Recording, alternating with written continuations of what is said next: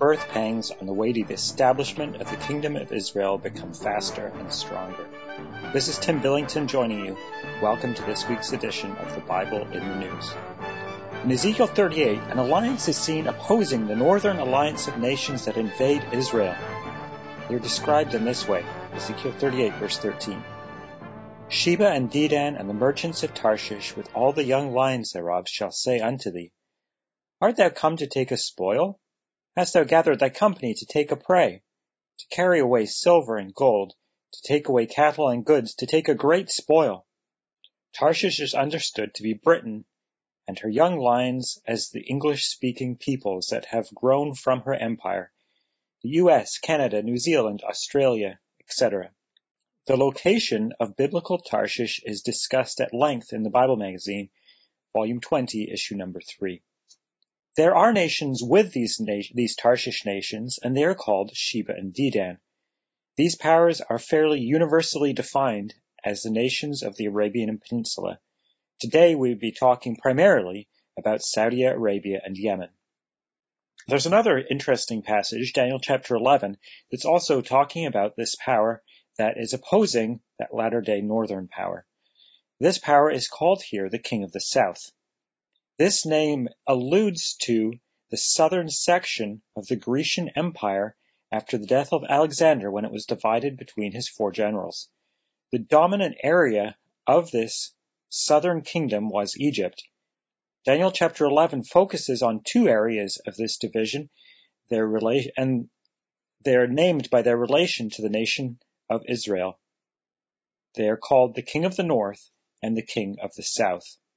Putting these two passages together then, this Tarshish King of the South power can be seen to comprise Egypt and the nations of the Arabian Peninsula. And on top of that, from Ezekiel 38, we know that they're in alliance with English-speaking trading nations.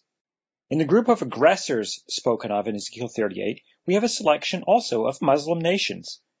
Persia, Ethiopia, and Libya. This tells us that there will be, as we are seeing today, a bitter division in the Muslim world. We have a coalition of nations that include Muslims that are attacking the Jewish state and we have Muslim nations that are standing with Israel in opposition to them. This necessitates a deep division in the Muslim world with nations opposing Israel and nations standing with Israel. For decades following the establishment of the State of Israel, all Arab and Muslim countries stood firmly opposed to a Jewish state, the homeland of Israel. They all vowed to drive Israel into the sea and attempted to do so in successive Arab-Israeli wars. As these conflicts ground on, the, the ability of the Palestinian Arabs to rouse the troops of their Arab neighbors to fight the battle wore thin. As this happened, the tool of choice for the Palestinian Arabs has become the terror attack rather than conventional warfare. In fact, it really is the terror organizations, these enemies of Israel, and their push to replace Israel that have popularized terrorism in the world and in the Muslim world in particular. The man who spearheaded the Palestinian movement, Yasser Arafat, could be called the father of modern terrorism. The first large suicide bombing campaign since World War II was in Lebanon and carried out by what would become Hezbollah. Israel's enemies have bestowed upon the world the phenomenon of the terror attack. Yasser Arafat's smuggling of Iranian provided arms on board the ship known as the Karine A was a critical piece of intelligence that convinced the Americans that Arafat was the problem and not the solution to the conflict in Israel. Today, Muslim countries who suffer from Iranian-sponsored terrorism share a common enemy with Israel. This common enemy is Iran and the terrorist organizations that are sponsored by her. As mere onlookers, we don't understand the depths of some of these covert operations and alliances, but what we can see is the fruit that they're bearing today. And the fruit that they are bearing is alliances in opposition to their destabilizing influence. The first area we'd like to focus on is Egypt. Egypt was the very heart of the Grecian king of the south, as we mentioned. Today, Egypt is fighting the very same terrorists as Israel, and Israel has been assisting them. Relations between the two countries are reaching a new height today. There have been Egyptian relations with Israel for some time, as it's now about 40 years since Egypt signed a peace treaty with Israel. However, when the Muslim Brotherhood was voted into power in Egypt, this treaty with Israel seemed possibly doomed or at least strained. The Muslim Brotherhood was pushing Egypt to an extreme Islamist position. The head of the army, then Abdel Fattah el-Sisi, led a coup and took power in Egypt, pushing the Muslim Brotherhood out. This is an interesting dynamic today as al-Sisi is in power in Egypt and Hamas in Gaza is an offshoot of the Muslim Brotherhood. So today the situation has changed under Egypt's al-Sisi and he has replaced that extremist power and relations with Israel are remarkably now stronger than ever before. Egypt's Sisi has, a, has just had a very friendly meeting with Netanyahu on the sidelines of the UN General Assembly earlier this month. This was the first public meeting between them, despite significant communication through back channels that there's been in the past. After this meeting, Sisi addressed the UN General Assembly. He interrupted his prepared remarks in this speech to tell the Palestinian people it is important to unite to the goal, to overcome differences and to be ready to accept coexistence with the other, with Israelis, in safety and security.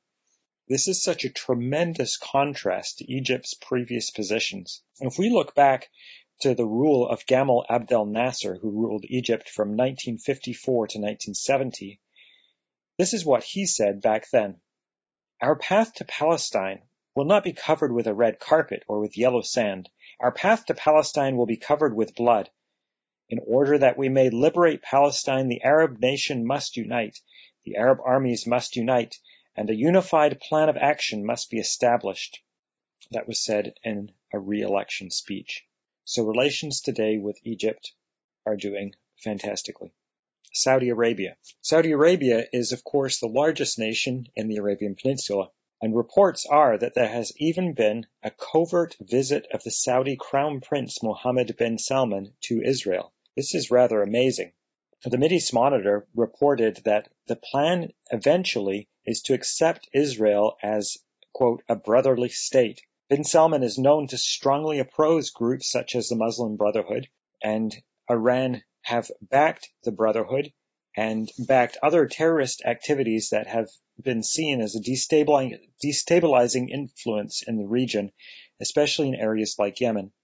This brings the interests of Saudi Arabia into line with those of the United States and Israel. Former U.S. Ambassador to Israel Daniel, Daniel Shapiro has said that this development could lead to the formation of an axis that includes the United States, the Sunni Arab states, and Israel, since they share common strategic interests and are prepared to confront Islamist forces in the region. This is exactly the alliance seen by the prophet Ezekiel thousands of years ago.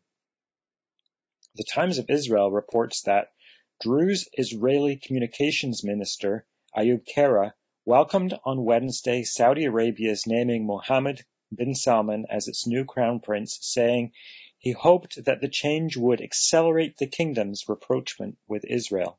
He says Salman's appointment means more economic cooperation in the Middle East and not just regarding oil, said in a statement. The strengthening of relations with the Trump administration is the beginning of a new and optimistic time between Saudi Arabia and the regional states, including Israel and the Jewish people. Now let's look at Bahrain. Bahrain is a small but interesting little place. It's emerging that Bahrain, which is an island kingdom on the edge of Saudi Arabia, has significant interest in softening ties between Arab states and Israel. This is perhaps best understood by understanding the historically tense relations they have with Iran. A few hundred years ago, Bahrain was subject to direct Iranian rule. As recently as 1927, the Shah of Iran demanded sovereignty over the area from the League of Nations. In 1971, the Shah still, still claimed historical sovereignty. The Iranians accepted a referendum of the UN in Bahrain and declared independence. Iran is also alleged to have had a hand in arming the opposition during the recent Arab Spring protests. So as recently as the last few years, Iran has been trying to be a destabilizing influence in Bahrain. The administration of George W. Bush designated Bahrain as a major non-NATO ally. It's an article that I linked to here called Bahrain King Tired of Arab Boycott of Israel. In that article, it highlights how Bahrain is not the only nation on the Arabian Peninsula leaning towards Israel while living a mere skip across the Persian Gulf from Iran. In June, leaked emails of the United Arab Emirates ambassador to the U.S., Yosef Al Otaiba's, revealed that Abu Dhabi had established secret links with Israel. The emails showed that a growing link between the United Arab Emirates and a pro-Israel think tank, the Foundation for Defense of Democracies. So there's amazing things going on in the world. The nations are all lining up as they should. Things are happening right on top of each other. Every day when you look at the news, more things are happening. These changes are evidence of God's hand at work with the angels, ever working to bring the world powers into line with God's prophesied future for them. The changing alignments show the great day of conflict that is prophesied. More importantly, the glorious future to follow are ever closer. May we take the time every day to prepare ourselves to stand in His mercy in the great day of God Almighty. Thanks for listening, and be sure to join us again next week, Lord willing, for more Bible in the News.